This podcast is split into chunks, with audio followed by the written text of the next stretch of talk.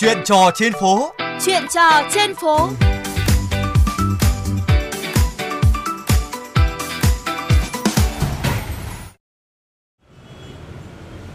Chào mừng quý vị đến với Chuyện trò trên phố và tôi là Ngọc Tuấn.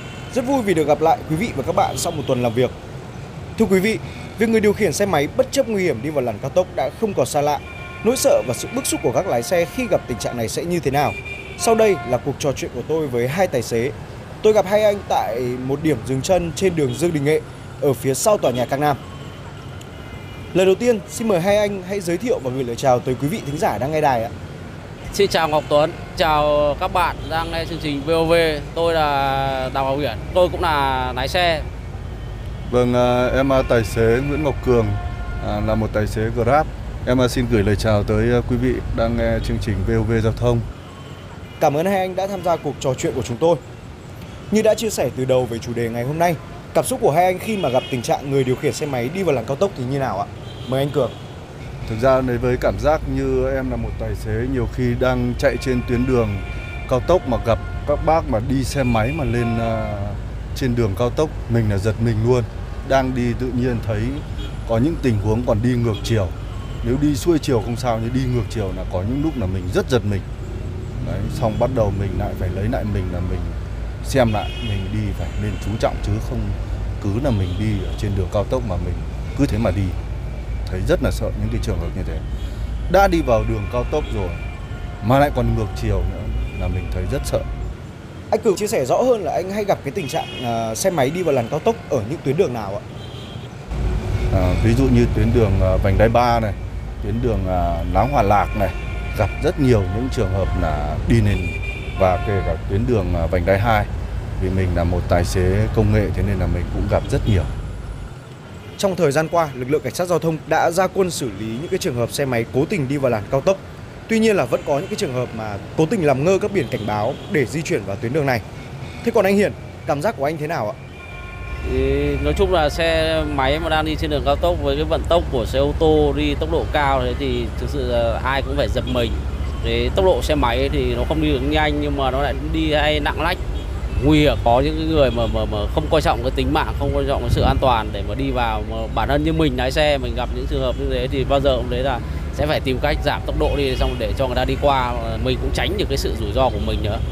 Đi xe máy đi vào cao tốc đã sai rồi, đi cùng chiều thì tài xế còn xử lý và phán đoán được. Nhưng đi ngược chiều, nó là một cái coi như là quá sợ sau đó mình lại phải lấy lại mình đang yên tâm để chạy mà lại thấy thế là thấy thật lòng mà mình thấy rất sợ Có thể nói là sai chồng sai.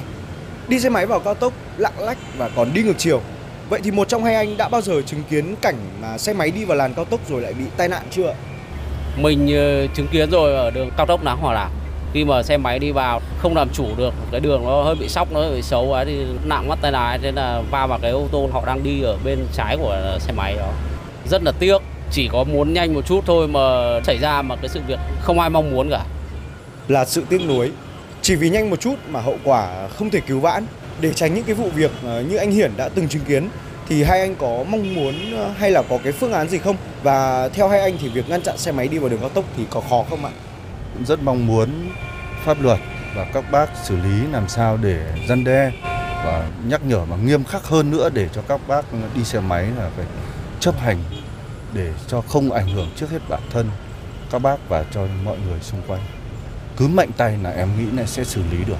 Ra cái luật phạt thật nặng, như nồng độ cồn này, đánh vào kinh tế, là mọi người sẽ sợ và em nghĩ là sẽ chấp hành như nồng độ cồn. Mình rất mong muốn là các lực lượng chức năng sẽ tăng cường và xử lý. Mặc dù biết là cũng không thể xử lý hết được, chỉ mong là là những người tham gia giao thông nhất là những người tham gia bằng phương tiện xe máy thì nên tuân thủ luật giao thông đường của ai người đấy đi thì nó sẽ vừa an toàn cho mình và tránh nguy hiểm cho những người khác cũng mong à, các bác xe máy là nên đồng hành cùng và cũng chấp hành cùng tham gia giao thông đường bộ để được an toàn cho mình và cho cho mọi người xung quanh.